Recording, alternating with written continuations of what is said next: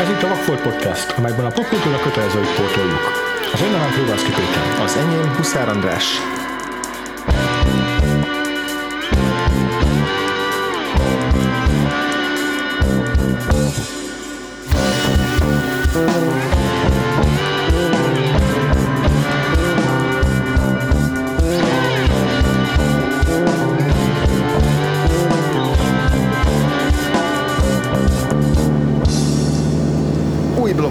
Indítani ebben a pillanatban, ez pedig Werner Herzog blokk.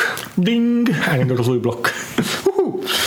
És igazából szerintem mindketten ezt a blokkot vártuk a legjobban egyelőre a, a, az európai évadunkból. Uh-huh. Úgyhogy nagyon lelkesek vagyunk annyira, hogy valószínűleg nem is csak három, hanem legalább négy adást fogunk Herzognak szentelni, hogyha nem is ötöt, mert azért Scorsese-nél szerintem éreztük, hogy egy kicsit, még hogyha, még hogyha meg is érdemli a, egy-egy rendező azt, hogy ennyit foglalkozunk vele, azért egy idő után besokallunk tőle, de a négy az úgy egyelőre ideálisnak tűnik, és hát szerintem Herzog az a rendező, aki, akiről aztán végáltatatlan mennyiségben lehet beszélni, tehát hogy ő az a rendező, akit amikor élőadásban meglőnek, akkor azt mondja az operatőrnek, hogy folytassuk nyugodtan az interjút, mert ez nem egy jelentős golyó, amit kaptam. Ah, igen. Meg aki úgy rendez egy filmet, hogy hipnotizálja a a főszereplőn kívül az összes színészét, mert úgy majd érdekesebb alakításokat fog kapni, vagy aki egy fogadás után, egy elveszett fogadás után rendez egy rövid filmet arról, hogy megeszi a saj- saját bakancsát, vagy cipőjét, és ezek még mind olyan sztorik voltak, amiknek semmi köze azokhoz a filmekhez, amikről beszélni fogunk. Tehát, hogy valószínűleg még ennél sokkal több sztori van, amiről beszélhetünk. Igen. Hát, hogy Werner Herzog mostanra szerintem félig meddig ilyen önmaga paródiájává vált, amit ő is, amire ő is ráerősít, olyan szempontból, hogy ha nem is, ha nem is a filmjeivel, de hogy kialakított egy olyan ö, karaktert, uh-huh. Hogy tehát inkább úgy fogalmazni, egy karakter mostanra. Igen, igen. A- A... Igen, én azt túlzásnak érzem, hogy önmaga paródiája, de az biztos, hogy egy, egy karakter. Egy olyan karakter, akit aztán rengeteget lehet parodizálni. Tehát akinek az ilyen végtelen, végtelenül depresszív és lehangoló látleletei a világról, meg az emberiségről, azok, azok már vígjáték, vagy ko- vagy komédia podcastektől kezdve Parks and Recreationig mindenhova bekerülnek. Ugye egy korábbi Igen. adásunkban, egy kitekintőben már, már ki is emeltük őt, mint aki rendezőként szerepel egy-egy filmben, és már, azon, már az vicces, amikor Igen. Megjelenik, akár egy Jack Reacher-ben is már az vicces, amikor mm. elkezd monologizálni a- arról, hogyan vesztette el az ujját. Legutóbb meg a Rick and Morty-ban volt egy narrátor. Időnként bevállal ilyen teljesen őrült mutatványokat. Bár ezek még a legkevésbé őrültek a... Igen, tehát ez, ez, ez még szolid, ez még mind szolid, tehát, de azt viszont jelzi, hogy ő tökéletesen tisztában van ezzel az imidzsével, és élvezettel kultiválja ezt az imidzsét, és hozzájárul ilyen teljesen abszurd dolgokkal, vagy mit én kielemezi a Vulture-nek a Kanye West legújabb videóját, és így mesterműnek tekinti, és a, a, a világ jelenlegi állapotát vezeti le a, a legújabb videóklipből, szóval hogy egy vicces figura, de, de ugye itt még a 70-es években járunk, és hát ez egy szerintem érdekes kérdése lesz így a Werner Herzog blokkunknak, hogy mennyire vicces is ez a Werner Herzog, uh-huh. és mennyire uh-huh. is tudunk nevetni azon, ezeken az anekdotákon, meg sztorikon, és hogy mennyire ö, mennyire, igazából Men, igen, és hogy mennyire vállalhatóak ezek a sztorik a végeredmény tükrében. Tehát szerintem ezekről majd érdemes lesz beszélni, akár már a mai filmünk kapcsán is, ami mi lesz, Péter. Aguirre, az Istenek haragja, Németül, Der Zorn Gottes. köszönöm szépen. A német nyelv szerintem nagyon furcsa ilyen tekintetben, mert hogy ahogyan Werner Herzog maga is beszél, persze főként angol akcentussal hallani, de az egy nagyon lágy, nagyon kedves, mert ugye mindig felemelik a hangsúlyt a mondat végén, van egy ilyen nagyon megnyugtató uh, dallama is a német nyelvnek, de ugyanakkor meg van benne ez a Der Zorn, Der Gottes. Igen. Amit csak úgy tudsz elképzelni, hogy valaki, olyas valaki mondja ki, aki egy lepelbe burkolózva, és igazából koponya a feje. és ez valami varázsige lehet valószínűleg. Igen, vagy náci. Tehát ugye ezek, a, ezek az opciók. Igen, igen, vagy ha a kettőt együtt kombinálod, akkor egy Marvel szupergonosz. Komolyabban fordítva a szót, az Aguirre egy uh, konquisztádorokról szóló történet, amelyben uh, Dél-Amerikában a, az Amazonas folyón végig haladva követünk egy csapat portugál? Spanyol, spanyol, spanyol igen. spanyol felfedezőt, élükön ezzel az Aguirre nevű figurával. A történet ihletése valós történelmi eseményeken alapul, uh-huh. És által nagyon hülyen is követi a történéseket, nagy, nagy vonalakban. szereplők valóban léteztek, és Aguirre valóban egy elmebeteg állat volt, és arról szól a történet, hogy keresik Eldorádot az uralkodó utasítására, és ebben a reménytelen és eleve teljesen értelmetlen küldetésben hogyan őrül meg a főszereplőnk, és ezzel hogyan destruálja nem csak a küldetését, hanem a körülötte lévők életét is. Igazából két valós sztorit ötvöz a hercog, két expedíciót, az egyik egy 1560-as, a filmben is ezt hangzik el, uh-huh. hogy egy 1560-as expedíció, azt vezette ez az Agirre, uh-huh és volt egy másik expedíció, az meg az 1540-es évek elején, a, amiről pedig fennmaradt ennek a Carvajal nevű papnak a naplója. És akkor e, ezt a kettőt mixeli össze, és hmm. igazából az alapok megvannak, és a, de rengeteget költött ő azért hozzá, uh-huh. tehát hogy, hogy azért ez egy erőteljesen fik, ah, fikcionalizált történet, de valóban voltak olyan a Pizzarro vezette expedíciók és a spanyol korona által elrendelt küldetések, amik, amikből kiindul, és amiket, uh-huh. amiket elindít. A film főszereplője az Agirét játszó színész Klaus Kinski, akivel ezután jó pár filmen dolgozott még együtt Werner Herzog, több mint egy évtizeden keresztül. Ez a leghíresebb együttműködése, meg Igen. egyébként is az egyik leghíresebb együttműködés így rendező színész között. Legendás sok szempontból. Igen, igen, hát főleg azért, mert nagyon notórius az együttműködés, hiszen mindkét színész, vagy mindkét alkotó esetében egy ilyen nagyon mániákus, lobbanékony, lobbanékony személyiségről van szó, Igen. amelyek sokszor inkább a, az a, a, a, a körülöttük lévők kárára váltak, de ugyanakkor meg ilyen mesterművelet eredményesek, mint amilyen az Agirre. Klaus Kinskiről nem tudom, neked egyébként, neked mi volt az előismereted a film előtt? Ö, hát a híre nyilván, tehát a, a, a híre az, ami már eljutott, uh-huh. Ö, de, de ha, ha, azt hiszem, hogy ez az első film, amit láttam vele. Aha. Szóval én úgy emlékeztem, hogy ebben láttam először a Klaus kinski de aztán most hogy gyorsan rákerestem, hogy benne volt a pár dollárral értben, őszintén hmm. nem emlékszem, hogy, hogy kit játszott abban a filmben, de majd, ja. majd, majd visszakeresem. De mivel annyira összefonódik az ő karrierje Werner Herzogéval, és annyi fehér folt van még a Herzog filmográfiában, éppen ezért eddig, eddig a, a Kinski filmek azok, azok, azok elkerültek. Uh-huh, uh-huh, uh-huh. Engem is.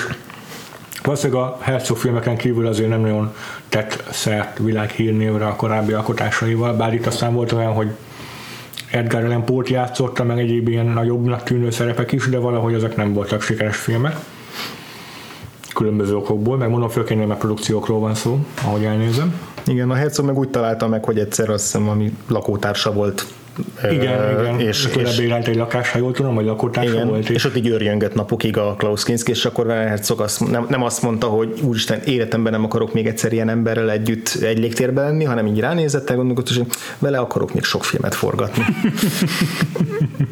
Igen. És akkor amikor megkereste a Klaus Kinskit ezzel a forgatókönyvvel, vagy ezzel az ötlettel, mert forgatókönyv igazából nem volt ehhez a filmhez, hmm. érdemi forgatókönyv, hmm. vagy egy nagyon alaposan kidolgozott dolog, hmm. de amikor, amikor elküldte neki az anyagot, akkor fölhívta, utána visszahívta őt a Klaus Kinski, és akkor így, így elkezdett üvöltözni vele, és így bele kell, beletelt egy pár percben, mire rájött, hogy azt üvöltözi, hogy ez egy kurva jó szerep, és ő akarja ja, játszani. Amúgy összesen két és fél nap alatt írta állítólag ezt a filmet a Herzog, ugye ez megint kérdés, hogy mennyire a legenda, meg mennyire maga mitologizálása, és mhm. mennyire tény, mert ezek, ezeknek az infónak a nagy része a szemizéből, audio kommentárból származik. Aha és akkor vannak ilyen egészen voctorik, hogy amikor megírta, akkor épp valami foci csapattal együtt turnézott, és akkor az egyik, egyik haverja egy lehányta a forgatókönyv egy részét, és az így el is veszett, és nem is írta újra, tehát itt teljesen abszurd, abszurd sztorik vannak, de szerintem igazából az a lényeg, hogy, hogy, hogy hamar írta meg, nem is volt storyboardozva, nem volt kitalálva, hogy a meg snit hogy nézzen ki, ezt szerintem egyébként látszik a filmen is, hogy nagyon sok az ilyen Igen. helyben rögtönzés, hogy a kamera éppen mit, mit vesz és hogyan vesz. Nem véletlen hogy azért Werner Herzog karrierje második felében főként dokumentumfilmekkel vált ismerté, mert nagyon megvan az érzéke ez a rögtönzött helyben találjuk ki, mit is akarunk csinálni forgatáshoz. Ennek is ahhoz képest, hogy egy dzsungelbe játszódik, ami arra számítanánk, hogy ez valami monumentális, gyönyörűen megkomponált képek lesznek majd. Én Mint a filmek, amiket ő ihletett ezzel a filmmel például, tehát például a, a, az apokalipszis most, az egy jó példája ennek. Igen, ehhez képest ez sokkal ilyen, tényleg ilyen dokumentarista stílusú, ja. hogy nagyon nehéz elválasztani azt, hogy azért is érdemes sok háttérsztorit mesélni erről a filmről, mert nehezen választható szét az, hogy mit látunk a filmen, és hogy ez hogyan zajlott. Mert egy csomó minden, amit látunk a filmen, az konkrétan az, ami megtörtént. Tehát, hogy a film elején az az ilyen döbbenetes kép, amikor, amikor vonul végig ez az expedíciós csapat a hegyoldalon. És Igen, majdnem függőlegesen visznek néha olyan kis kocsik, bocsánat, ilyen kis baldahinos ö, mik azok? Horcék, vagy Horcék, igen, gyalogító.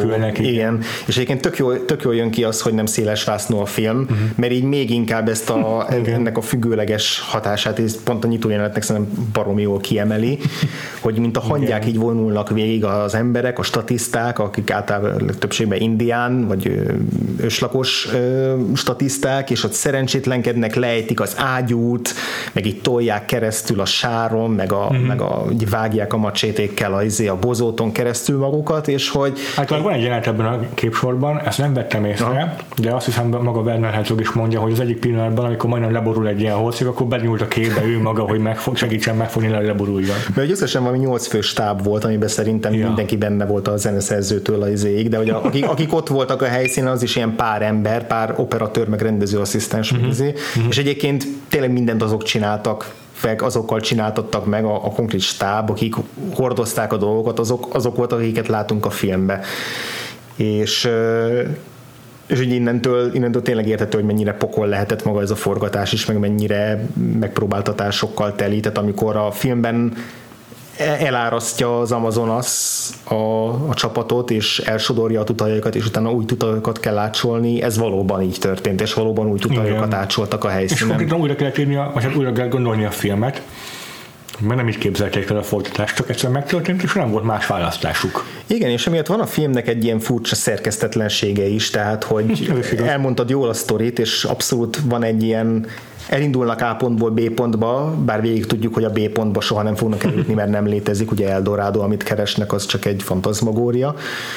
Mert elhangzik, hogy végül ki akarnak kötni a tengeren, és ez is volt az eredeti terv, ami nem valósult meg aztán az áradás miatt. Igen viszont nincs, még, még sincs egy olyan értelme vett cselekménye, amit mm-hmm. végig pontról pontra végig lehet venni. Történnek benne fordulatok, vannak benne hatalmi harcok, mm. vannak benne különböző kalandok, amit átélnek a szereplők, veszélyforrások, indiánok, kanibálok, yeah. pajomtámadás, sok mindent átélnek a szereplők, de hogy de hogy van egy ilyen nagyon fura formátlansága a filmnek, hmm. hogy ilyen hmm. adhok módon következnek néha egymás után jelenetek, ami a, ami meglepő. Uh-huh. Ilyen szabdalva van, hogy ugyanazok a konfliktusok időnként csak egy vissza-visszatérnek, de nem, nem, nem feltétlenül egy ilyen dramaturgiai ív mentén. Igen, ami, ami ad egy valószerűséget is a filmnek, uh-huh. de közben meg néha olyan kényelmetlen érzéseket igen, is tud kelteni, igen, igen. hogy úgy nem egészen tudod, hogy most ez, ez most mire akar kifutni, kifut-e valamire. Ez nehéz, nehéz, mm. nehéz film ilyen mm. szempontból, mm. mert nem pont olyat ad, amit egy dzsungeles filmtől az egyéb ismereteid alapján számítanál. Tehát még az Apokalipszis most is, ami egy nagyon lázálomszerű film, meg nagyon Sokat sok kitérőt tesz, és ott is azt érzed, hogy kevés hiányzik ahhoz, hogy szétessen az egész, de valóban mégis azt érzed, hogy van egy felépített íve. Ez a film tényleg ettől igazán enigmatik, enigmatikus, Aha. hogy, hogy egyszerre van egy ilyen amatőr filmes hatása, egyre tudjuk, hogy a Werner Herzog az első kameráját úgy lopta a berlini filmiskolából, és azt így átcsempészte a határon, és azzal forgatta ezt a filmet. A majmokat is úgy kellett becsempésznie, Igen. meg ellopni a másoktól. Igen, meg így rávett embereket, hogy szerepeljenek a filmben, mit tudom én, ott van az a sípos fickó, yeah. az a őslakos, aki valószínűleg is tudta, hogy a filmben szerepel, mert egy kicsit elmé, elmé, értelmi sérült volt, és uh-huh. így, így rá kellett élni, így meg kellett félelmíteni, hogy szerepeljen a filmben. És nem, és nem, nem jött vissza Herzog ezektől a módszerektől. Mindenesetre azt akartam kihozni, hogy van egy ilyen amatőr filmes hatása, de mégis ugyanannyira, ugyanakkor még annyira komplex néha mm-hmm. esetek megrendezése, mert az egész uh, annyira átgondolt, főleg Klaus Kinski alakítása, hogy nem, nem fér össze nekem a kettő együtt. Az az érdekes, hogy makróban abszolút kidolgozatlan, de amikor mm. ott vannak a helyszínen, és ott kell valamit fölvenni, akkor azokat meg ott helyben nagyon pontosan ja, kitalálja. Pontosan. Tehát amikor azok a snittek, azok nagyon szépen be vannak állítva, és nagyon mm. profik, mm. de úgy, hogy egy perc előtte még fogalma sem volt róla, hogy azt fogja éppen fölvenni. Tehát ez, ez a kettőség ja. érdekes benne. Az is nagyon tudatos a filmben, amit itt a legelején, főleg ebben a vonulás mellett lehet látni, hogy a kamera egyfolytában mocskos, piszkos, páros, mm. vízcseppes, ezt mondja is a Herzog, hogy ez szándékos volt. Ez is tökre illik a dokumentarista filmes vonalba. De, de mit tudom, járt, amiben beszél az egyik főszereplő, és így beúszik a kamera meg az ő arca közé a, a tábor füstje, és így nem látok mm-hmm. semmit a jelenetből lényegében, csak bénán néz ki. Mert nyilván egy rendes filmrendező ezt fogta volna, és máshogy oldja meg. Tehát valahogy az, az ott egy hiba, egy, egy, egy, egy baleset az a fűs. Uh-huh. De mégis Herzog így ezt elfogadja, így, így átöleli ezt a dolgot, és a film részévé teszi. Igen, és ettől lenyűgözöm, mert szerintem lenyűgöző ez a film, uh-huh. meg én most másodszor láttam, ugye uh-huh. újra néztem itt az adáshoz, és bizonyos dolgokat már így máshogy tudtam nézni, olyan, hmm. a, abban a, az, úgy, hogy ugye tudtam, hogy a történetnek hol lesz a vége, ilyenkor az ember más dolgokra tud figyelni, de hogy ugyanúgy megvan ez az enigmatikusság, meg az erejtély, ugyanúgy hmm. benne van a filmben, hogy így, így, így nem egészen érted, hogy ez hogy született meg, nem egészen érted, hogy itt pontosan mik történnek, az egészet belengi valami ilyen túlvilági hmm. jelleg, hmm. és most, most, most nekem azt hökkentett meg, hogy egyrészt grandiózus a film, meg monumentális abban, hogy tényleg miket, milyen őrültségeket mozgat meg ahhoz, hogy elkészüljön, és mennyi minden történt meg valóban, de közben mennyire minimalista, mennyire hm. szűkszavú a film, alig van benne párbeszéd, főleg ahogy haladunk előre az időben, Igen. azok is néha inkább csak ilyen, ilyen abszolút ilyen praktikus párbeszédek, hogy elhangozzon egy-két, egy-két kulcsfontosságú információ, néha így eltelnek percek azzal, hogy ez, egyik, hogy ez, az, ez az indián, ez egy pán sípol, és közben a Klaus Kinski így úgy kering körülötte, mint egy zé ragadozó, hogy mindjárt mindjárt lecsap rá, hagyja már abba ezt a nyivákolást. Uh-huh. Tehát, hogy ilyen, ilyen nagyon furcsa dolgokat csinál ez a film, és a zenéjében is van ez a, ez a vissza-visszatérő monotoni motivum a, kórussal, ami szintén egy ilyen epikusságot kölcsön az a mhm. filmnek, hogy van egy ilyen, egy ilyen tényleg, mint hogy egy egyházi kórus énekelne fontosan film alatt, de pont attól, hogy vissza-visszatér, és az egész egy ilyen, egy ilyen monomániás hatást kell. Nagyon. Attól lesz annyira hogy az agyad meg a bőrről alá bemászó. A zene azt szerintem létfontosságú ennél a filmnél. Arról, arról mindenképp akartam én is beszélni, ez a Popol Vuh nevű zenekarnak a ilyen ö, azt hiszem nyugat-német zenekarnak a, a, a produkciója, hm. ö, aki, akik aztán több későbbi Herzog filmben is közreműködtek, és, és hátborzongató, tehát az a, az, az a fő téma, ami a film elején is felhangzik, és aztán tényleg így újra vissza-visszatér. Uh-huh. Tényleg ilyen nemevilági, és, és ad egy ilyen vallásos jelleget az egésznek, hogy ez ilyen, ez ilyen vallási téboly, vagy nem tudom, hogy mi az, amit, amit hozzáad ezzel, de hogy, hogy itt valami tényleg, ahogy te mondod, ilyen emelkedett dolog történik, de de hogy ennek az őrületét is tökéletesen hordozza végig Igen. a filmbe, és ha meghallom már, akkor borsodzik a hátam az egésztől. Igen. És itt tök bizonyos, a, nem, nem tudom miért, de a, a, az a Bigger Splash című filmben, ugye ez a Ralph Fiennesnak volt, meg a Tilda Swintonnak a legutóbbi filmje, egyszer csak berakta imbetét dalként.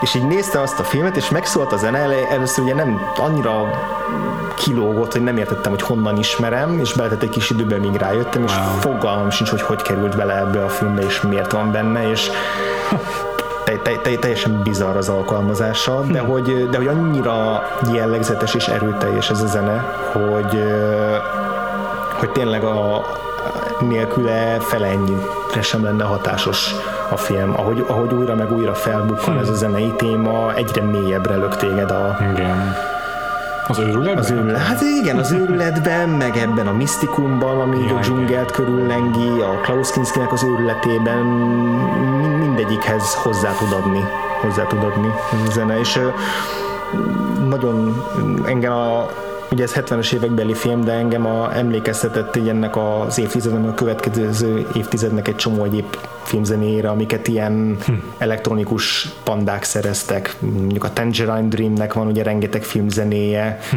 a Michael Mann filmekhez, Aha. a Manhunterhez írtak Aha. például, ami uh-huh. ilyen nagyon jellegzetes film, akkor uh-huh. a a Goblin nevű zenekar, aki a Suspiriának a zenéjét szerezte, ami nem tudom, azt láttad el ezt a filmet.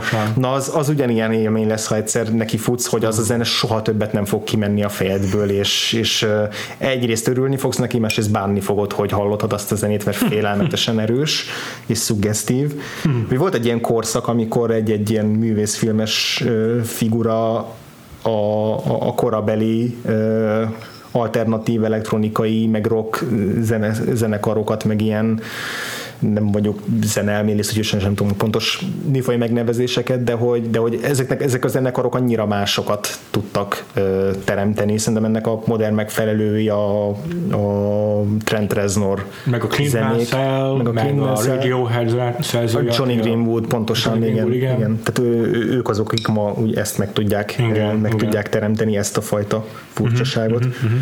De igen, tehát ez, ez, ez borzasztóan fontos volt. A, szerintem az összes technikai elemből a zene a, az elsődleges ennél a filmnél, amit ki kellett emelnünk. Ami még így szerintem nagyon hozzájárul ehhez a eldönthetetlenségéhez a filmnek, hogy, hogy, hogy amatőre vagy nagyon profi, az az, hogy szerencsétlenek nem sikerült felvenni helyszínen a hangot. Uh-huh. Nem volt jó minőségű a hangfelvétel, és mindent újra kellett szinkronizálni. Yeah ami baromira hallatszik a filmben. Néha annyira rosszul van keverve, hogy az kritikán aluli. És gondolj bele, hogy ennél még sokkal rosszabb volt a keverés az eredetének, ami ugye valószínűleg ja. nem lehetett hallani semmit a helyszínen, igen, ami tök igen. érthető. A legszomorúbb az, hogy nem is tudták rávenni Kraus Kinskit, hogy vállalja a saját utószinkronján. Túl sok pénzt kért. Igen. Ez egy hozzá hasonló angol színészt találtak a szerepre. Igen, és ráadásul ugye ennek az az eredmény, hogy mindenki németül beszél, ami csak egy fokkal furában nál, mint hogy ez eredetiben mindenki angolul beszélt, mert az volt az egyetlen Igen. közös nyelv, amit minden résztvevő értett. Tehát ugye egy, egy olyan filmben, aminek a szereplői se nem németek, se nem angolok, ez mindenképpen zavaró lett volna. Tehát, hogyha az eredeti hangság marad meg, az, az is nagyon furcsa, mhm. furcsán hatna. De így még ilyen szempontból talán még jobb is, is ilyen németnél azt mondjuk, hogy igen, német rendező film, ilyen német mm. film, akkor mm. valahol érthető, de azért, de azért fura, fura hallani a mm. különböző Don Pedrókat és Ursuákat és Inezeket németül beszélni. Igen, igen, igen, igen. Hm. Azt hamar elfogadtam azért, mert hogy tényleg német produkció, most egy amerikai filmben is mindenki angolul beszélne. Abszolút, igen, igen, igen, igen. Kivéve, nem tudom, Mel Gibson rendezésében, ahol Maszek korabeli uh, dialektusban beszélték volna a spanyolt. Igen, meg az indiánok sem németül dumáltak volna. Igen, pontosan. Úgyhogy, de hogy egyébként meg ugye abszolút autentikus a film, mert Peruban forgatták öt héten keresztül. Igen, és ugye lineáris is a felvétel, tehát hogy ez sorrendben vették fel a jeleneteket, mert hogy konkrétan le kellett úszni az Amazonon hozzá, vagy hát hajózni hozzá az Amazonon. Igen, igen. Amazon azt van elnézést. Igen. De olyan volt lehetőség ott visszatekerni, meg, meg más sorrendben felvenni a jeleneteket. Igen, és mondjuk az az amatőrség, amit te mondasz, ami szerintem elsősorban a, a kis költségvetés miatt érződik, meg a, a a minimál pénzből való forgatáson. Nekem ennek ellenére abszolút profi az egész film, és abszolút nem érzem azt, hogy itt még szárnyát próbálgatná egy rendező, nem. hanem ez Aha. tehát ehhez, ehhez olyan fajta egoizmus, őrület, megalománia kellett az, hogy valaki ezt véghez vigye, ami, hát ugye ez egy nagy kérdés szerintem ennél a filmnél már is, hogy ez, ez, ez most dicsérettel illessük, vagy inkább vagy inkább sok-sok kérdőjelet tegyünk mögé. Szerintem adózunk előtte félelemmel, hogy ezt tisztelettel. Valószínűleg a herceg is ennek örülne a legjobban.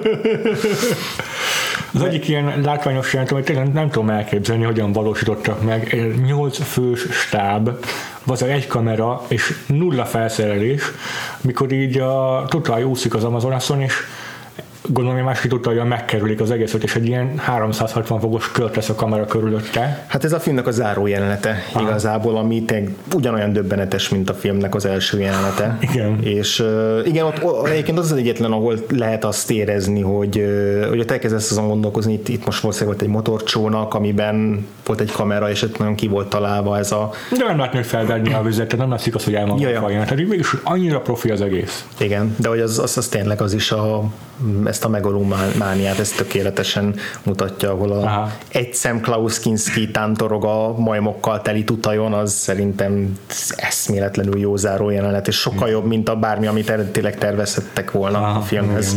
Igen, igen, igen. Az, egész, az egész expedíciónak egy teljes értelmetlenségét ezt itt tökéletesen mm, kifejezi. És nem véletlen, hogy meg is lett az apokalipszis mostot többek között ez a film ezzel a ezzel a hagymázas víziójával, meg az őrületével, akár maga Klaus Kinski karakterével. Igen, igen. De beszéljünk akkor szerintem arról, hogy, hogy tényleg, tényleg miről is szól ez a film, Jó, és hogy...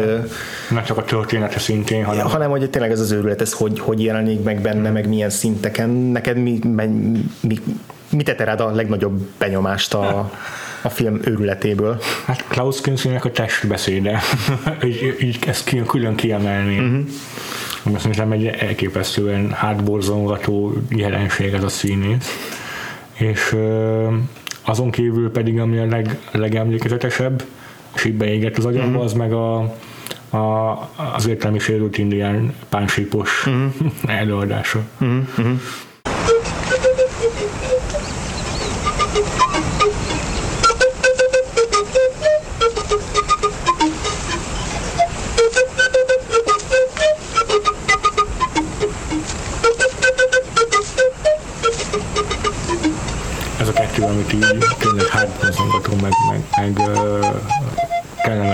Visszagondolni is rá. Mm.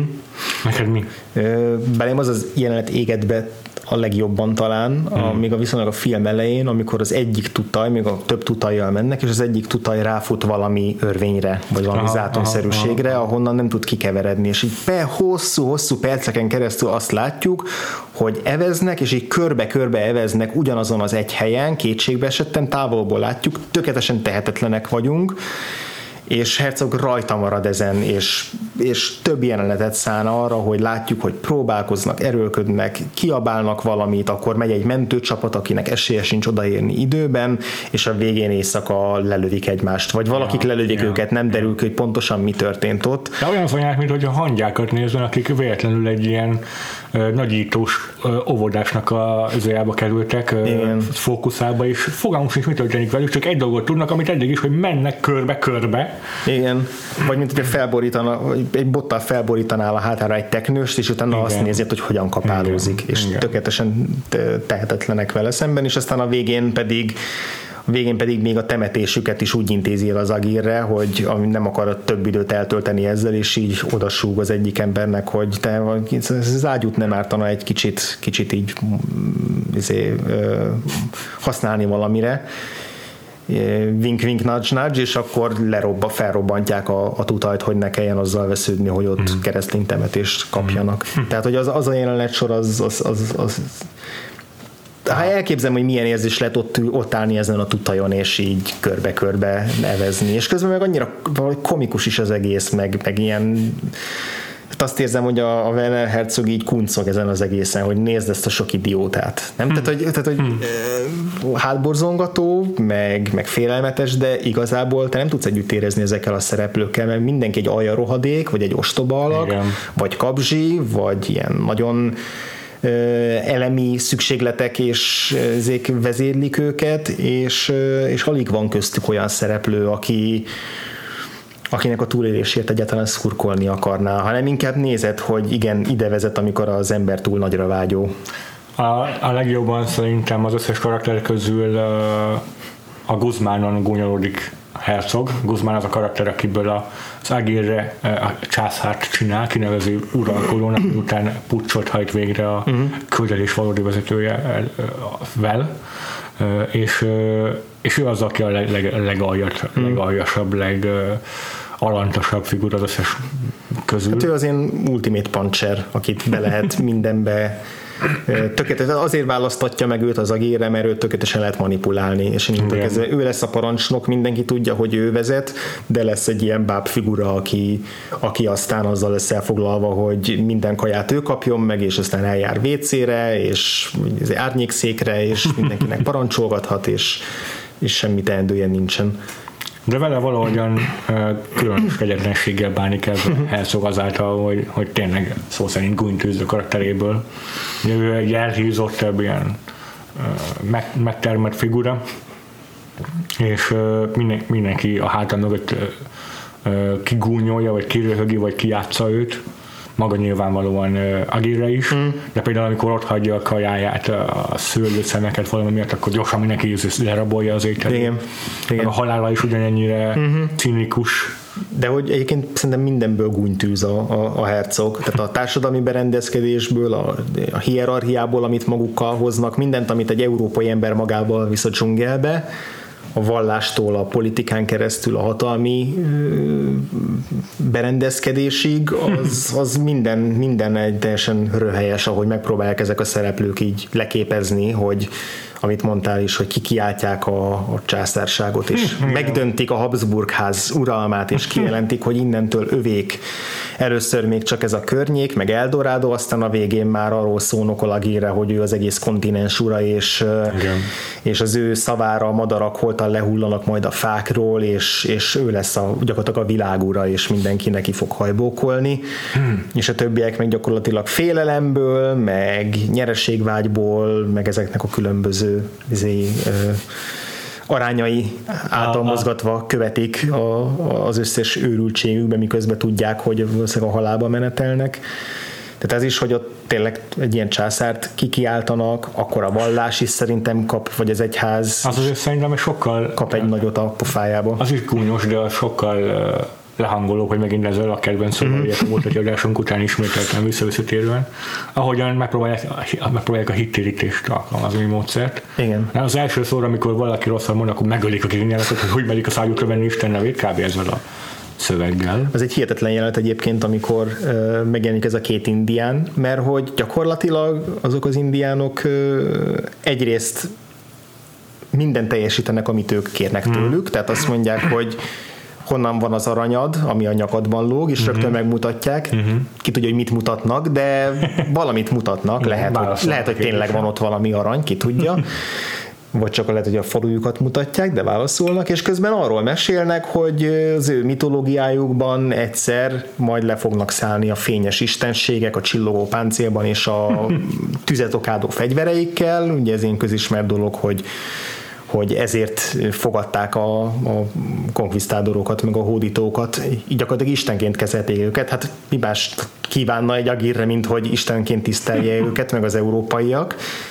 És ahelyett, hogy kihasználnák ezt a lehetőséget, hogy itt felnéznek rájuk, és kizsákmányolják ezeket az embereket, így oda megy a pap, hogy, hogy hallottál már Jézusról? Fogd ezt a Bibliát, lejti a Bibliát, megöli. Tehát így fogalmuk sincs, hogy mit csináljanak ezzel az egésszel, hanem így rájuk erőltetnek mindent, ami épp az eszükbe jut, és, és még, a, még az aljas evidens dolgokat se használják ki. Tehát ennyire ostobák, meg ennyire ja. fogalmatlanok, wow. hogy még, hmm. még egy ilyen szituációt sem tudnak a maguk előnyére fordítani, és utána tök jó a, a narrációja, vagy a monológia, vagy a naplóbejegyzés erről a papnak, aki így e, e, e, ezután az eset után ez csak annyit fűz hozzá, hogy hát igen, kemény meló, nehéz megtéríteni ezeket a barbárokat.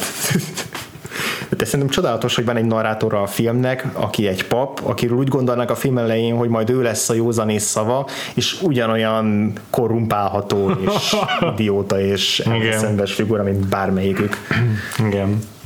És ami még is most eszembe jutott erről a jelenetről, valamiért erről jutott eszembe, de az akartam hozni a díszlet, a, a jelmez tervezését a filmnek. Ami megint ugyanaz, hogy így billeg a, a komolyan vehetőség határán, igen, arról jut eszembe, hogy az Isteneknek a fényes páncélja, uh-huh. ugye, és ehhez képest itt ilyen szedett kis ja, ja. De nem, nem azért szedett vagyok, meg nem azért kopottak a páncéljaik, mert látszik rajta, hogy már hónapok óta e- ebben mennek uh-huh. az Amazonas partja mentén, hanem mert erre volt pénz. Igen. Hanem mert olyan, mintha a süsülnek a figurájáról levették volna a jelmezt. Igen, az elején ezt is meg kell szokni. Tehát ez is olyan, hogy, hogy, hogy ezt tudják kell fogadni, hogy mm. ilyen lesz. És egy idő után már nem zavarod, az elején nekem is feltűnt, hogy mint a mint hogyha csak a trónok harca első évadából visszamaradt ah, ilyen béna páncélokból mm. dolgoztak volna. De valahogy előnyére válik, mert Klaus Kinskinek a idióta sisakja annyira jellegzetes és annyira furcsa formát kölcsönöz a fejének, amit Igen. még bizarrabb lesz az egész karakter. Igen, tehát hogy arra azért odafigyeltek, hogy például az ő ruhája máshogy nézzen ki az ő jelmeze, mint a többieké. És sose veszi ide a sisakot sem, csak egyeteműen van egy ilyen feladata is a jel- jelmezeknek. Yeah.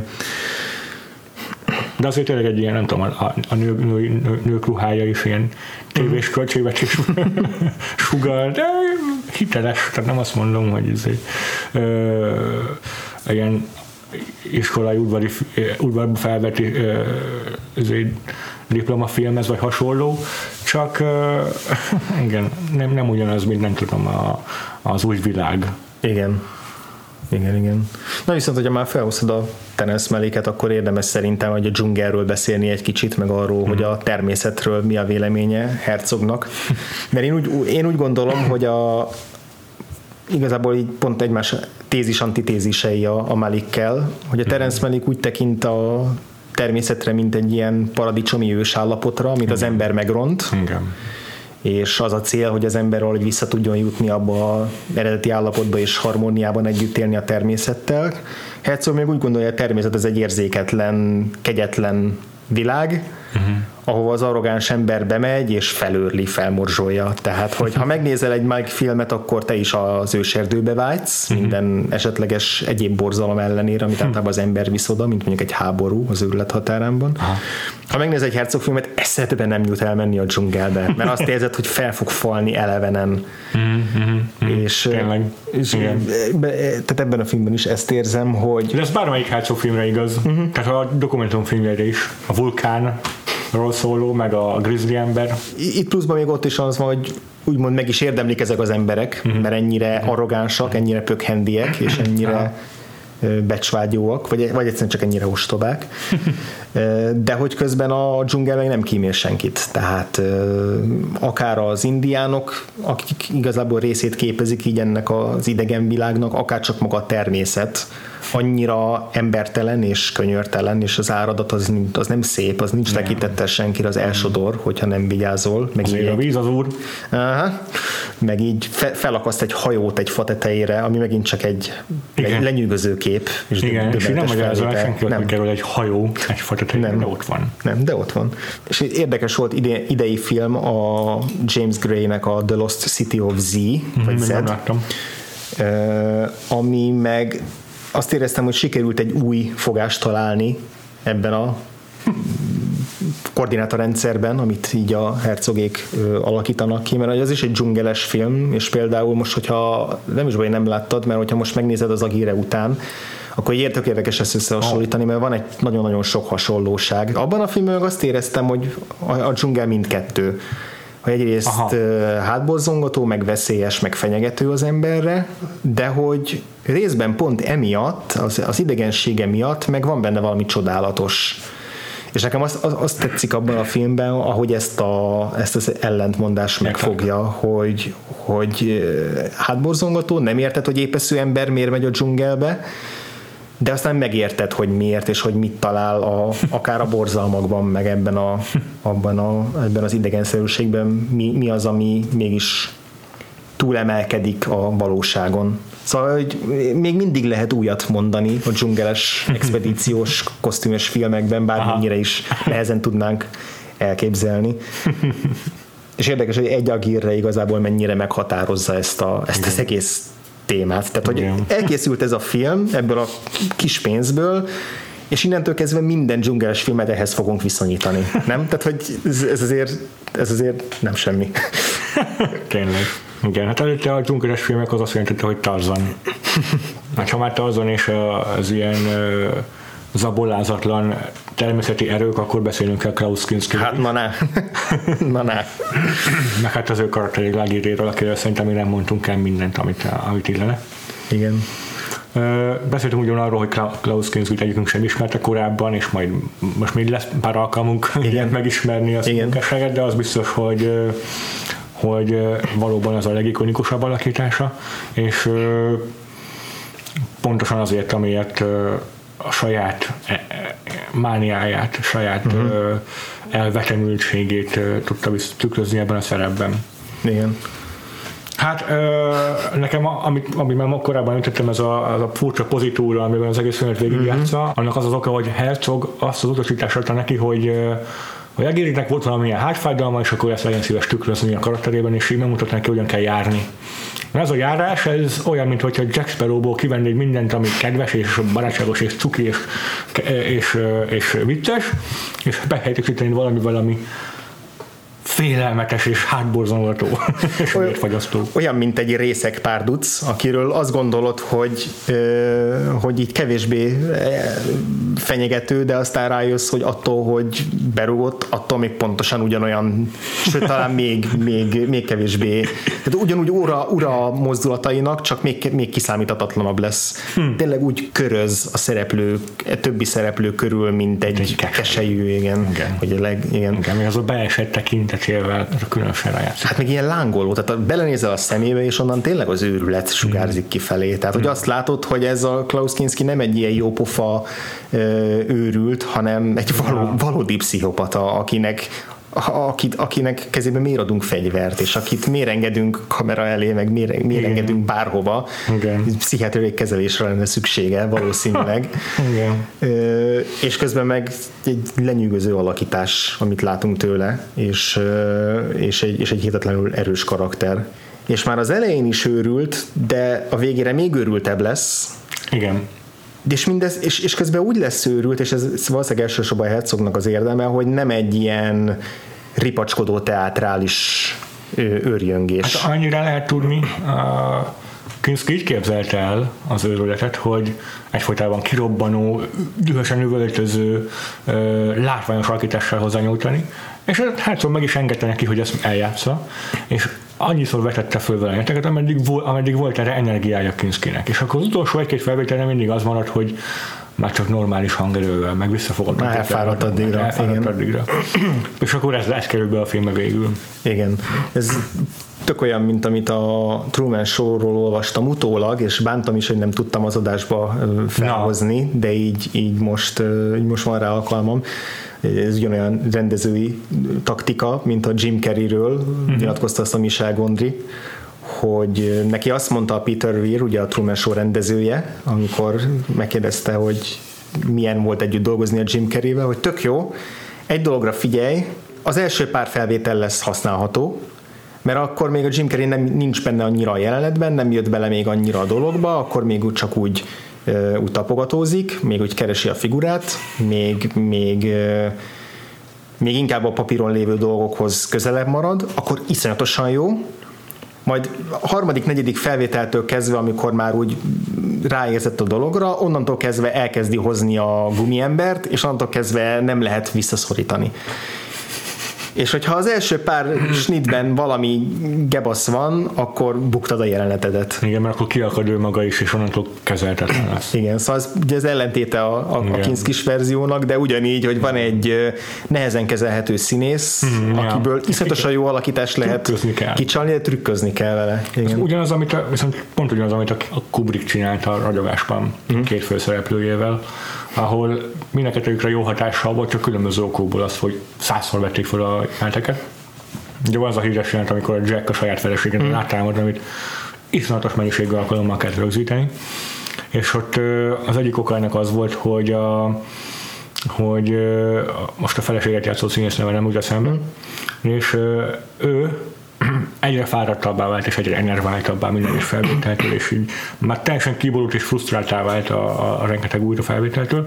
Közben Jack Nicholson meg így egyre jobban beleolvadta mm. magát a mániájába, ebbe a pszichózisba, és, és mindenkettőjükből ez a, ez a kegyetlenkedés hozta ki a, azt, a, azt, amire szükség volt a jelenethez pontosan. Hát igen, és akkor ez megint az a kérdés, hogy megéri így abuzálni igen, a, hát igen. a színészeidet, mert hogy ugye a, a színésznő, akinek szegénynek egyikünknek se jut eszünkbe a neve, mm. nagy traumának élte meg, és hogy, hogy, hogy megérte így előcsalni egy, egy, egy erős alakítást, hogy közben tönkreteszed a, a színészedet, mert csak egy eszköznek veszed, és emberileg nem foglalkozol vele.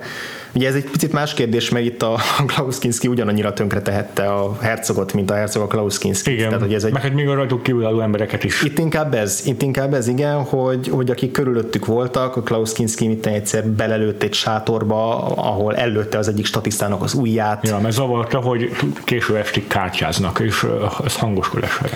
Igen, aztán ugye az a leghíresebb anekdota, hogy a, a Klaus Kinski ki akart rugatni valami hangtechnikust ilyen teljesen ö, légből kapott indokkal, és akkor a hercog azt mondta, hogy ha így futotod, akkor agyonlőlek, majd utána magamba is belelövök, és a törvény előtt nem lesz belőle semmi problémám, és akkor azt mondta, hogy tényleg meg, megölte volna. Tehát, hogy gyilkosságot forralt a fejében ja. a forgatáson. Ja. Ja. Ja. Tehát itt, itt, itt két embernek a harca, annak a járulékos áldozatai lettek a statiszták. Meg egy másik jelent, ami be is került a filmbe, mikor kigottak egy falu mentén, ahol a falubeliek előhagyták a gyümölcsöket, és a, a stáblagok, akik szintén nem voltak túl jól mm. ellátva, oda rohannak ezek a gyümölcsök, az, hogy leszedjék őket és megegyék, és akkor ment a kamera, és ez itt jó jelent volt a filmben is. De a Klaus Kinski annyira kiakad rájuk, hogy minek rabolnak ki falut, hogy elkezdte fejbe vágni az embereket a kardjával, és volt, akinek tényleg a sisakját úgy behorpasztotta, hogy vérző fejjel távolott. És hogy örökre megsebesült. Arról nem beszélve, hogy tényleg ahogy a, a filmben tematizálva van az, hogy az európai hódítók kizsákmányolják és kihasználják az őslakosokat, és van köztük olyan, aki az életében herceg volt, és most pedig szolga. Mm-hmm. A film is azért eléggé kihasználta és kizsákmányolta a, a, a statisztáit. Hmm. Még ha nem is tudunk erről részleteket, de hát ha aha, mindezt végigcsináltatta velük, Igen. ki tudja, hogy én azért ki, erősen kétlem, hogy megfelelő javadalmazásban, meg nem tudom, veszélyességi pótlékot kaptak volna Igen. az elvégzett munkájukért. Tehát, Igen. Az, hogy élelmiszerre volt pénzük, ugye néha volt, hogy el kell adni a bakoncsát, hogy legyen reggeliük. Igen, szóval nem tudom neked mi a véleményed arról, hogy így a, a, a művészetért ilyen áldozatokra kényszeríteni másokat, ez, ez meg, meg így így ö, motiválni a színészeidet a, a, a felé, hogy átlépjék a határait, határaikat. Ez, ez mennyire vállalható, mennyire... Teljesen örült vállalkozás volt azt a filmet elkészíteni. Tehát eleve nem lett túl magas egy német filmnek a költségvetése, és akkor ebből még elruccanni az Amazon az partjára, ahol úgy kell lefizetni mindenkit, hogy bejutasd a, a filmes felszerelésedet. Hát már ez önmagában annyira veszélyesen hangzik, hogy már csak mm-hmm. ezért meg se fordulna fejembe. Már a repülőgépről visszafordulnék, már a repülőtérről visszafordulnék, bocsánat. Ö, nem, hogy aztán még végig menni ezen a több száz kilométeres útvonalon egy tutaljal, miközben ténylegesen minden nap veszélynek vagyunk kitéve, mert ott a vadállatottól kezdve minden megölhet bennünket. Mm. Ö, ez, ez, ez elmebetegség. ez biztos, hogy nem, nem, nem józan, aki ilyesmire rávesz embereket. Mm. És ugye a, a, a végeredmény az utólag ö, igazolja?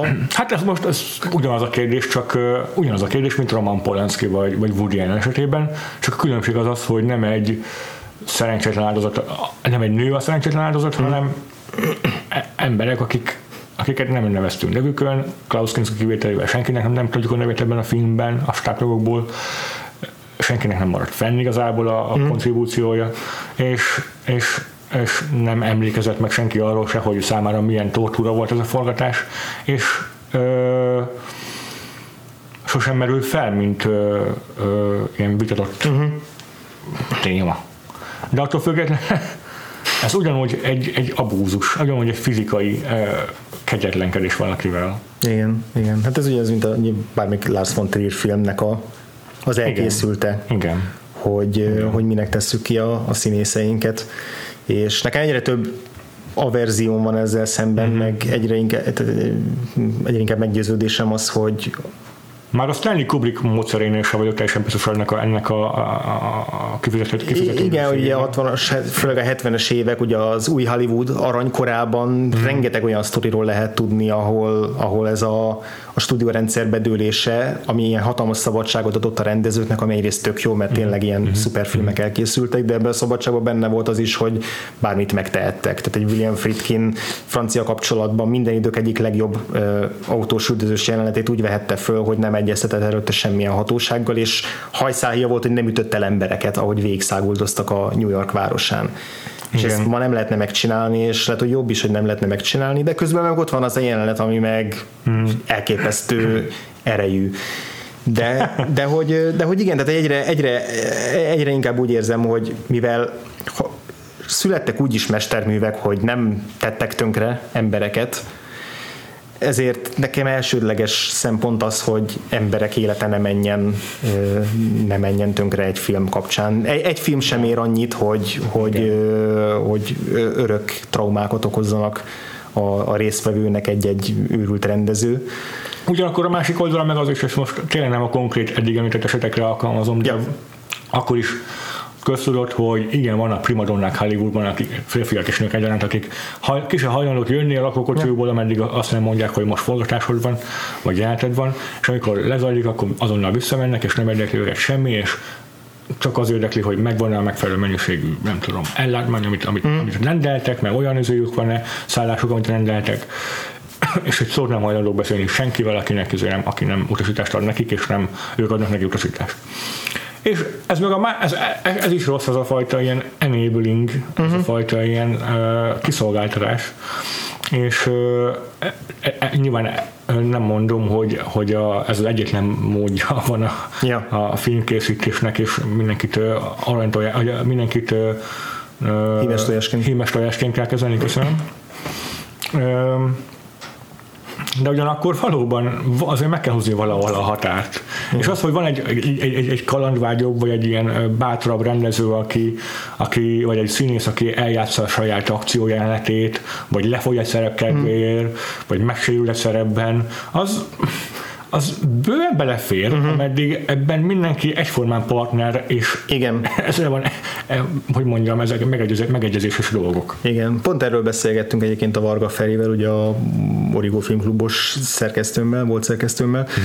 pont előkerült ugye itt a Weinstein ügy kapcsán ez a téma, és akkor ő is, ő is pont ezt mondta, hogy hogy, hogy azért, azért, azért nehéz kérdés nem a Weinstein ügy, az egyértelmű, hanem az, amiről most mi beszélünk, azért nehéz kérdés, mert hogy, hogyha tényleg ennyire óv, óv, óvja az ember a, a, a színészeit mm. mindentől, mm. meg mindenkitől, akkor, akkor néha akkor nem születnek, nem születnek meg olyan dolgok, amikhez az, az, az szükséges, hogy egy kicsit kimozdítsuk őket a komfortzónájukból, meg, mm-hmm. meg, mm-hmm. meg merészebb dolgokra ösztökéljük őket Engem. különböző eszközökkel.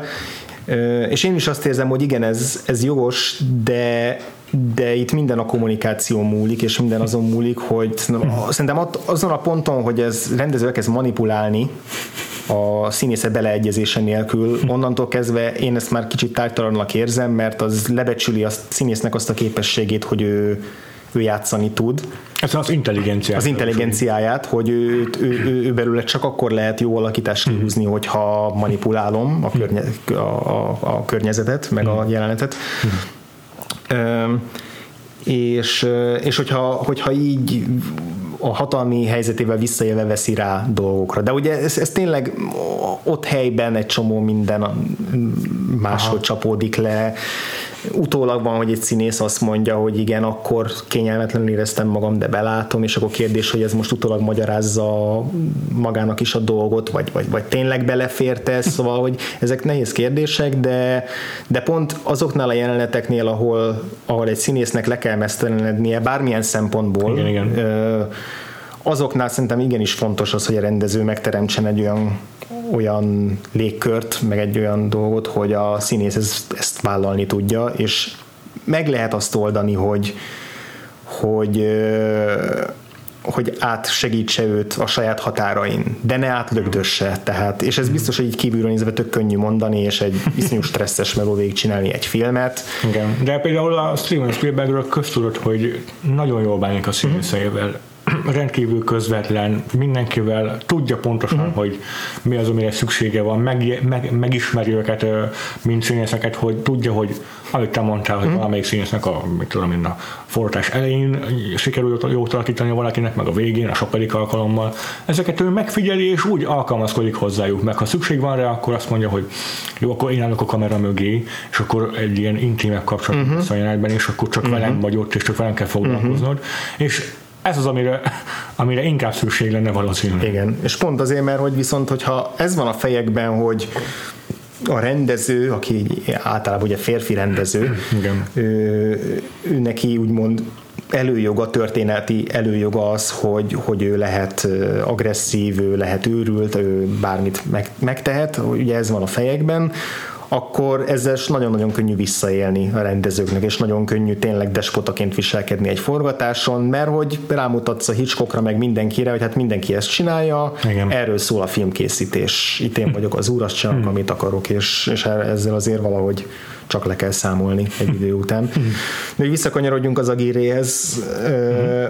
itt szerintem meg lehet azt tenni, hogy, el, hogy mester, szenzációs mesterműként tekintünk erre a filmre, Igen és ugyanakkor nem relativizáljuk a, azt se, amin a statiszták meg a szereplők átestek, és tudomásul vesszük azt, hogy ennek van egy eléggé necces árnyoldala is, és ez a kettő együtt, együtt létezik, és ezt el kell fogadni, hogy... Igen, és igen, és uh, ki fogja állni az időpróbáját minden... Hát ki is állta, tehát azért hát, tényleg igen, azért több mint 40 éves igen. film, és, és, és abszolút, abszolút friss, és és nem egy, nem egy poros múltbeli dolog. Igen, ma, ma is számtalan alkalommal hivatkozzák, és minden egyes ilyen mentális devolúció egy egyben ennek köszönheti a, a, a, a történet vázát, a történet ívét, a, a, az eszközeit, tehát a sorozatoktól kezdve filmekben ezek vissza-vissza köszönnek ezek a dolgok. Igen mi, mik esetleg, amik még így a filmmel kapcsolatban még benned maradtak, hogy amikről jelenetek, amikről szívesen beszélni, egyes szereplők, vagy amit gondolsz a női szereplőknek a hm. filmbeli ö, hm. jeleneteiről, bármi. Hmm. Um, hát gondolom azért a, a irányított kérdésed az a női szereplőkkel kapcsolatban. Benned biztos maradt valami. Uh, bennem az különösebben nem hagytak nyomot a női szereplők. Voltak. Inkább az érdekes, hogy mit keresnek itt nők egyáltalán. Az, az tényleg meglepő, nagyon meglepő. De el tudom képzelni azt is, hogy ezeknek a, ez, a, ez a hübrisz része. Abszolút. A spanyol konkvisztádoroknak a részéről, hogy ezt is megtehetik maguknak, hogy körbevisszük a nőket. És egyébként ez egy státusz szimbólum kvázi, igen. és nem a társaságra vágynak. Amit egyébként csodálok, hogy nem arról van szó a filmben, hogy itt azért hordozzuk a nőket, hogy legyen kit megerőszakolni. Nem. Tehát ezek konkrétan akármi megtehetnek. Elképzelhetném, elképzelhetőnek tartanám, hogy, hogy ez is belefér morálisan. De nem erről van szó, hiszen ők végül is ilyen tőzsdökeres keresztények, és, és nagyon tiszteltek bánnak a nőkkel. Igen. Részben, igen. Bár ugye pont a, a, a, a pap szájából hangzik el, ez, ez egy nagyon vicces mondat amikor, amikor megtartják ezt az ilyen kirakat pert, hogy a, a, ugye az Agire megdöntötte egy, a, vezetőjüknek a hatalmát, miután szuros szemben mindenkire ránézett, és emiatt mindenki elfogadta, hogy akkor történjen így, meglelőtte az illetőt. Utána még azért gyorsan tartani kell egy pert is, hogy felakaszthassák. És a perben elnöklő, vagy és a, a perben a, az ilyen, nem tudom, ügyész és ügyvéd egyszerre a pap, és amikor a, ennek a vádolt fickónak a szeretője felszólal, és igazából szerintem ő az egyetlen ilyen józan, hm. józan ember a, a közösségben, aki így arról beszél, hogy ennek az egésznek mennyire semmi értelme,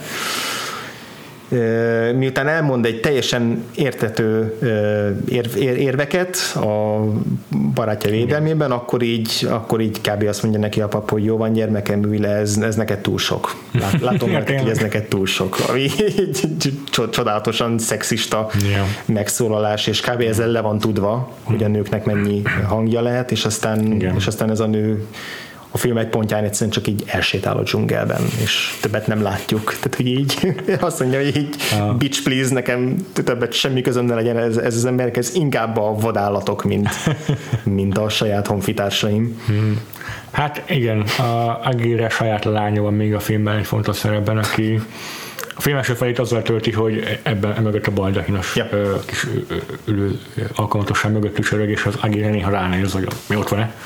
Tehát, hogy igen, azért nem azt mondtam, hogy királynőként bánnám minden egyes nővel, de... Hát inkább csak így nem is olyan foglalkoznak velük, ja. tehát így ja. itt vannak. Ja, ja, ja vigyázzunk rájuk, de, de, de ennyi. De nagyon különösebben nem töri meg az agírét, amikor meghal a lánya. Hát, az őrületéhez azért szerintem hozzájárul. Hát lehet, de ugye végén meg azt mondja, hogy neki az a vágya, hogy majd alapít egy dinasztiát, és feleségül veszi a saját lányát, tehát ott, ott van minden van. Igen. Egy idő után már, igen. már minden van. Mi az őrülethez hozzátartozik. Igen, igen, igen, igen, igen. És hát igen, a, említetted, hogy igazából a többi színésznek a nevét nem jegyezzük utólag, meg ugye a többi szereplő sem annyira emlékezetes mm. igazából igazából. Mm, igen. Vannak az ilyen érdekes momentumai még a filmnek, például ahogy a, a, a fekete szolga karaktere, ő szerintem csak a pozíciója érdekes. A fekete szolga nagyon vicces, nem számítottam ebben a filmben egy Questlove cameo-ra. De egyébként tök van a filmben egy, egy font kiemelt szerepben egy, egy fekete szolga. akit, akit, akit ráadásul úgy visznek oda, hogy azért kell, mert az indiánok majd tőle jobban megijednek. Igen, igen, ilyen hangzik, ez nagyon vicces. Tehát, hogy így nincs lánca verve, meg így néha úgy tűnik, mintha egyenrangú lenne, és neki is azt ígérik, hogy majd kincsei lehetnek, és egyszer talán majd szabad is lehet, meg gazdag, Aha, de aztán mesztelenül őt kergetik ki a, a csata, csata során, hogy, hogy akkor őt találják először az indiánok. Hmm. Szóval így, ez, is egy, ez is egy érdekes eleme a, annak, hogy, hogy az európaiak hogyan, hogyan viszonyultak így a, Tényleg. az egyéb, egyéb fajokhoz, vagy rasszokhoz.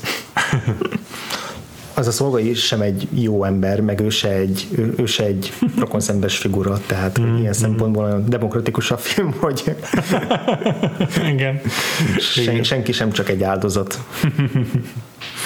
És akkor még egy ut- utolsó kérdésnek talán, hogy mennyire Na. találtad viccesnek a filmet? Ugye ez most egy visszatérő témánk így a skandináv blokk kapcsán. Ja, igen. Uh-huh.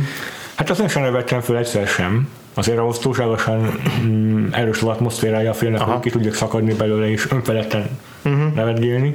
De azért volt egy vagy két olyan, lehet, hogy volt egy-két olyan pillanat, amikor fán is nevettem, most belegondolva. Ö, nem, nem, emlékeztem vissza rá pontosan melyek ezek. Az egyik, ami jó volt, az biztos, hogy amikor a, a császárnak kinevezett Guzmánnak az ételét megdésmálják, uh-huh. szolgák, a másik az a mikor Agirre valamilyen megjegyzést tesz a trónjára a császárnak. Most nem emlékszem, mi volt az nagyjából az, hogy mi a trón, ha nem egy básonyába bevont sámli. Nagyjából igen, az a szöveg. Igen. Ami, ha jól tudom, akkor Napóleontól eredeztethető idézet azon is felnevettem, mert egy frappáns megjegyzés mm. volt. És igen, azért van humor a filmnek. Nem, csak nem tudok visszaemlékezni rá pontosan melyik mm. a humoros jelentek. Nyilván nem, amikor kaniválok földjén járnak. Neked volt ilyen? Volt egy olyan mondat, ami, ami iszonyú vicces, és, és én teljesen parodisztikus, amikor indiánok rájuk támadnak, és az egyik egyik spanyolnak így a mellébe támad egyszer csak egy nyílvessző, ja, és így az az utolsó mondat, ami nem tudom, belefordulna a vízbe, hogy the long arrows are getting fashionable. Ami egy Monty Python idézet, mármint, hogy olyan, olyan mint egy Monty Python filmben hangozna el, és itt van ennek a Igen. full komoly filmnek a kellős közepén, tehát azért Igen. ebből is érződik szerintem, hogy, hogy a Herzog így, így nem veszi komolyan ezeket a szereplőket. Tényleg. És aztán később ennek meg megint a sötétebb verziója, amikor már a éghalál meg a kiszáradás határán lévő szereplők közül az egyikbe így beleáll megint egy nyilvessző, és elkezd filozofálni azon, hogy nincs nyilvessző, nincs valóság, mm-hmm. és már ugyanez a jelenet ilyen metafizikai horrorba csapát, yeah, yeah. pedig kvázi ugyanaz, ugyanarra adott reakció. De ahogy ilyen mondom, benne egy-két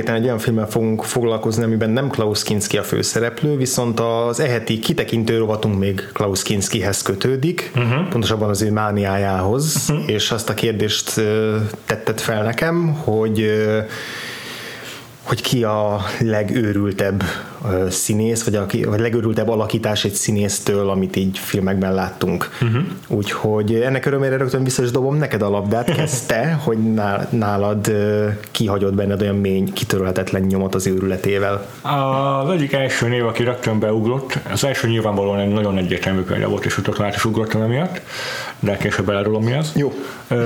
Szóval az egyik első név, ami rögtön beugrott, az olyas valaki, akit a múlt heti adásban szerintem te magad is említettél. Aha. A filmet biztos, hogy igenis körbe ismertettük, ez a Nightcrawler volt, ugyanis a főszereplője a Jake Gyllenhaal ah. szerintem igen, igen emlékezetes alakított, és pont van is valami kicsit Klaus Kinski is abban a, abban, a, abban a filmben megjelenik. Hmm. A, lesoványodott, lesoványodott és szemű, szemeivel, igen. És abban a szerepben is egyértelműen látszik, hogy mennyire fontos volt a, a testbeszédtől Aha. kezdve a, a hanghordozáson, tehát minden, és ott is az volt a mániá és az örület jele, hogy mennyire visszafogottan fejezik ki magát minden jelenetben is, soha nem emeli fel a hangját Aha. is. Mindig kimért. Uh-huh. És ennek ennyire ott mocorogott, ott kattog benne valahol uh-huh. valami, valami elvetemültség, uh-huh. valami, valami, ami megborult benne és egy olyan furcsa megfogalmazása, olyan furcsa ábrázolása az őrületnek, ami, amit én még előtte nem láttam, Aha. és nem ilyen, nem ilyen formában. Az őrülethez mindig egy ilyen kirobbanó alakítást uh-huh. társítunk általában. Fel is írtam magamnak egy, egy, egy, még egy nevet, amit muszáj megemlítenem, uh-huh. csak azért, mert az is annyira egyértelmű. Uh, Nicolas Cage, aki, aki pont az ilyen uh, uh, látványos elmebeteg alakításokról ismert, de azért tőle is szerintem a legkiemelkedőbb ebben a sorban. A Bad Lieutenant-et nem láttam, általában uh-huh. is mániákus, uh-huh. de az állatban, amit nyújtott uh-huh. szerintem szintén baromi emlékezetes, és abban valami annyira bizarr módon beteg, hogy azért volt muszáj kiemelnem a Kaspar Troy, vagy Castor Troy karakterét. Na de hallgassuk, akkor te kiket emeltél ki, akik kiutott a szedbe? Hát ugye adná magát Gary Oldman, de ott rögtön kizártuk, mert vele már foglalkoztunk egy külön kitekintőben. A, a tiszta románcos adásunk alkalmából. Viszont van még egy színész, aki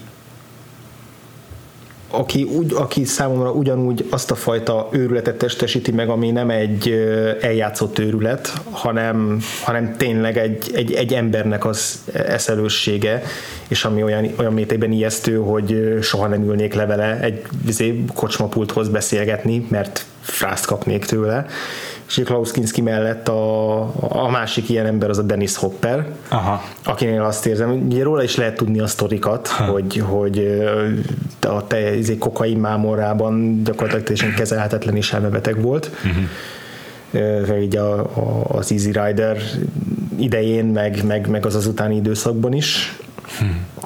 Közveszélyes ember. Hmm és ez benne van a filmjeiben is, még, a, még az olyan kommerszebb alakításaiban is, mint a, a, a Speed, ugye a Speedben a, a főgonoszként, így azt érzed, hogy, hogy, hogy ez nem normális, tehát hogy ez nem egy Ellen Rickman a Die Hardból, meg ez nem, mm-hmm. nem, egy, mm-hmm. nem egy olyan gonosztevő, akit úgy, akit úgy el tudsz helyezni a ismert koordináták között, hanem itt valami nagyon nem stimmel ezzel az emberrel. De az az alakítása, ami, amiben ez a legegyértelműbb, az a, a kék, kékbársony, a Aha. David Lynch féle kékbársony, ahol egy legendás elmebeteg gonosztevőt játszik, egy ilyen kéj, kéj sovár őrültet, aki aki különböző pervers szexuális aktusokra kényszeríti az Isabella Rossellinit, mindezt úgy, hogy néha így szippant párat a, a nem tudom, oxigén palackjából. Megvan az a hatása, hogy ránézel a vásznon keresztül, és, és nem azt érzed, mint egy Jack Nicholson alakításnál, hogy ez egy ilyen szórakoztató őrült, hanem tényleg megijedsz tőle. Hm. És tényleg azt hm. érzed, hogy ez itt, itt valami nagyon nem stimmelt az embernek a fejében. Úgyhogy ezért, ezért maradtam nála. Aha. Jack Nicholson volt az a név, akit még én felírtam. Uh-huh. Ilyen egyértelmű példát, aki már említettük is a ragyogás kapcsán, azért mindenképpen ott van a, az őrült permániákus alakításoknak a, a top listáján, dobogóján, uh-huh. nem uh-huh. tudom. Meg hát, hogy Joe Pesci-t is emlegethetnénk, ő még, ő még ez az ember, aki, akire illenek ezek a leírások, uh-huh. hogy uh-huh hogy kiszámíthatatlan uh, alak, és hát ha már Jake Gyllenhaal volt a választásod, akkor azért muszáj megemlítenünk az idei uh, idei nagy pillanatát az okcsában, Igen. ami a mániának egy, uh, egy kellemesebb verziója, egy kevésbé uh, kevésbé ijesztő, de Igen. még sokkal megmagyarázhatatlanabb dolog, amit abban a filmben Igen. a Steve Irvine uh, féle természetjáró valóságshow sztár karakterében művel, mm-hmm. és szerintem mindenketen egyetértünk, hogy csodálatos, de, de soka, sokaknál kiverte a biztosítékot ez, a, ez az alakítás, és szerintem megértjük, hogy miért. Igen, persze. egy külön műfaj van a filmben. Igen. A film van, ami eleve elég sok műfajt vagyítő, egy különálló műfaj. Jó. Úgyhogy akkor ennyit az őrült alakításokról, viszont Klaus Kinskire vissza fogunk térni, nem sokára, nem jövő héten, hanem azt követően.